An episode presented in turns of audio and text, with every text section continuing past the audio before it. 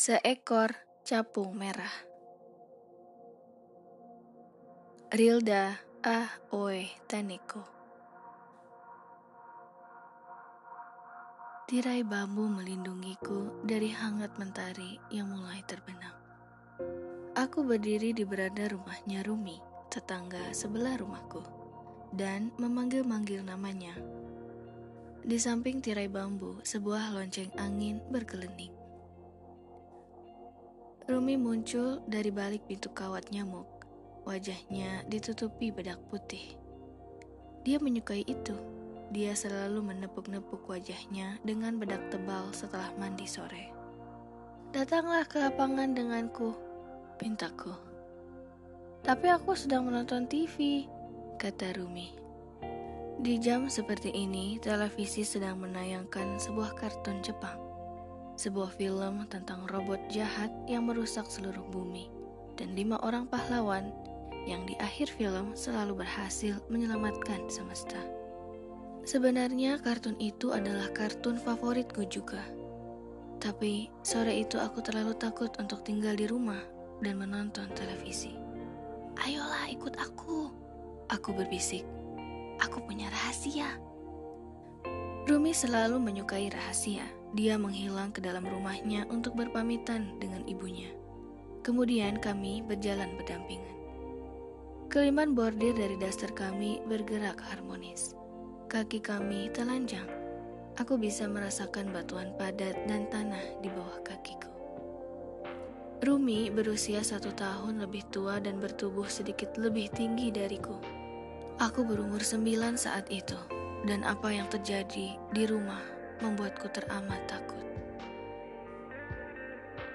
Saat kami tiba di lapangan, langit berwarna violet gelap. Azan dari masjid menggema bersahut-sahutan. Capung-capung terbang di atas ujung luncing ilalang. Berbeda dengan sebagian besar capung yang berwarna hijau, beberapa dari mereka berwarna merah. Mereka tampak benar-benar indah. Angin bertiup malas, menggerakkan ilalang ke kiri dan ke kanan. Kiri dan kanan. Angin membawa bau daun terbakar. Gemerisik daun kelapa membuatku mengantuk. Rumi mengambil beberapa helai bunga ilalang. Dia memberiku satu dan menyuruhku meletakkan ilalang itu secara horizontal di antara bibirku. Dia mengatakan rasa ilalang itu manis. Aku mengikuti instruksinya dan betapa terkejutnya aku. Rumi menarik ujung ilalang itu dari bibirku. Bunga ilalang yang kemerahan tersisa di mulutku, membuatku terbatuk. Rumi tertawa. Aku mengejarnya membelah tinggi ilalang. Ketika akhirnya aku berhasil melintasi ilalang dan sampai di ujung lain lapangan, kakiku terasa sangat gatal.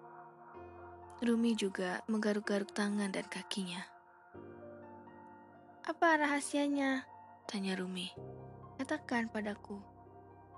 Rumi duduk di sebuah bangku semen persegi panjang di dekat pohon pepaya sambil membungkuk, menyentuhi daun putri malu.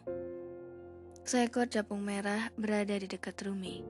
Capung itu membuat lingkaran di atas kepala Rumi beberapa kali dan kemudian hinggap di daun pepaya. Tadi aku mandi, kataku sambil mengebaskan tangan di samping telinga. Aku mendengar denging nyamuk. Terus Tanya Rumi tak sabar. Pada saat itu aku mendengar ayahku memanggilku dari kejauhan. Mendengar suara ayah, aku menangis. Ayah mendekati kami. Dia tampak begitu tinggi, gelap, dan besar. Kumisnya begitu tebal. Dia berdiri tak jauh dari lampu jalan, di jalan tanah di dekat lapangan, dan memintaku untuk segera pulang. Jangan menangis, mintanya. Tapi tetap saja aku menangis terseduh-seduh. Ayah membungkuk menyamakan tinggi wajahnya dengan wajahku. Ayah tahu kamu tidak sengaja. Sudah, tidak apa-apa. Tapi itu kamar mandi yang baru ayah bangun, kataku. Tidak apa-apa, ayah menjawab sambil tersenyum. Dia membelai rambutku. Aku tahu sesungguhnya ayah kecewa. Dia menghabiskan banyak uang untuk membangun kamar mandi itu. Kamar mandi itu baru saja selesai dua hari yang lalu, berlantai dan berdinding keramik biru. Meski tidak ada kloset siram, tapi kloset yang ada bersih dan biru. Kamar mandi itu memiliki pancuran dan ada keran air di bawah pancuran itu. Senja tadi ketika aku mandi dengan kakakku, kami berlarian dan berputar-putar di bawah air pancuran. Lalu aku mulai bermain dengan keran air, membuka dan menutupnya, membuka dan menutupnya. Setelah itu, aku mengalungkan tanganku di pipanya, mengangkat tubuhku dan bergantung di pipa. Pipa itu retak dan air tersembur keluar. Serta merta kakakku berteriak memanggil pelayan kami, Mbak Sup, yang kemudian datang dengan berlari dan panik. Mbak Sup mengambil banyak kantong plastik dari dapur dan memasukkannya ke dalam lubang pipa. Air berhenti menyembur, tapi itu tidak membuatku berhenti menangis. Ayah selalu marah jika aku dan kakakku datang terlambat ke sekolah atau jika kami melakukan kesalahan. Aku begitu takut menghadapi saat ayah pulang kerja. Karenanya, aku menyelinap keluar dari rumah dan memanggil Rumi. Tetapi di lapangan ilalang tempat capung-capung berterbangan, aku bisa melihat bahwa ternyata ayah tidak marah. Awalnya ayah tampak begitu khawatir, tapi kemudian ia tampak lega ketika ia menemukanku. Kamu harus pulang sekarang, begitu juga dengan Rumi. Berbahaya bagi anak-anak untuk bermain sendiri ketika hari sudah gelap. Ayah meraih tanganku dan Rumi. Sebelum meninggalkan lapangan, ia menatap sekitar. Melalui matanya, aku bisa merasakan bahwa ia takut akan sesuatu, sesuatu yang jauh lebih besar dari dirinya.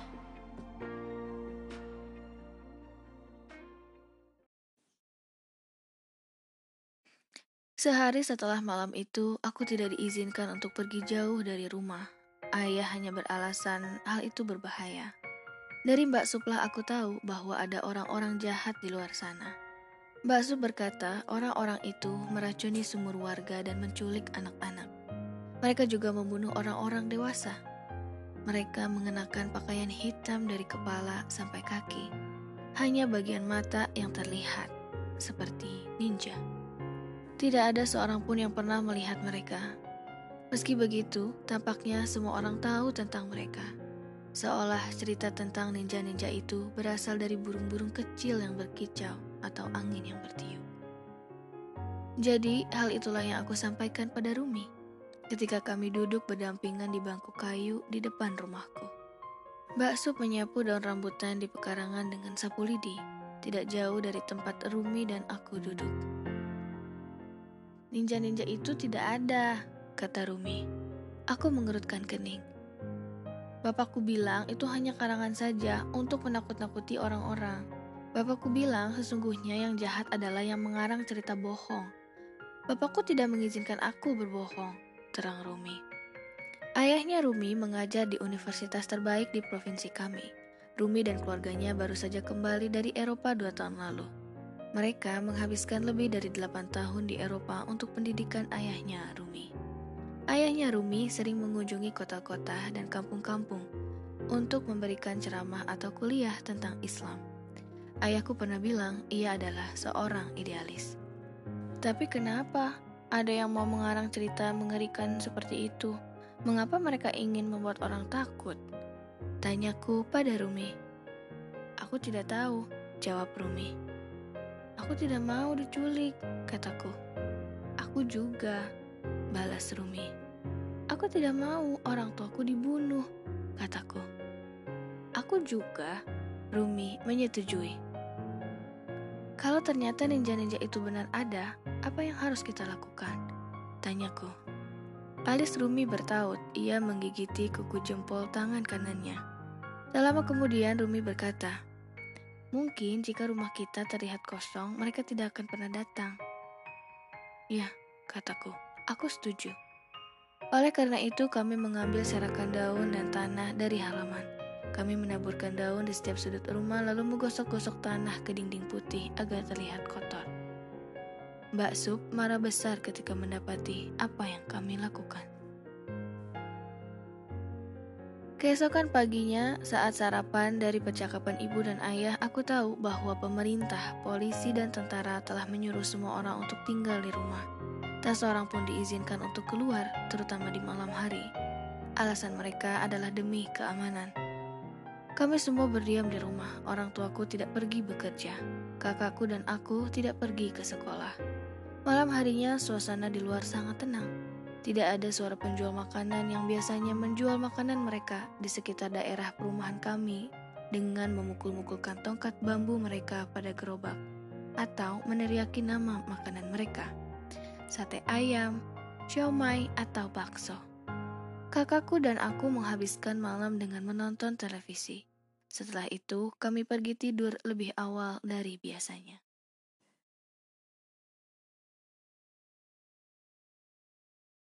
Pagi-pagi sekali aku mendengar kabar terburuk seumur hidupku.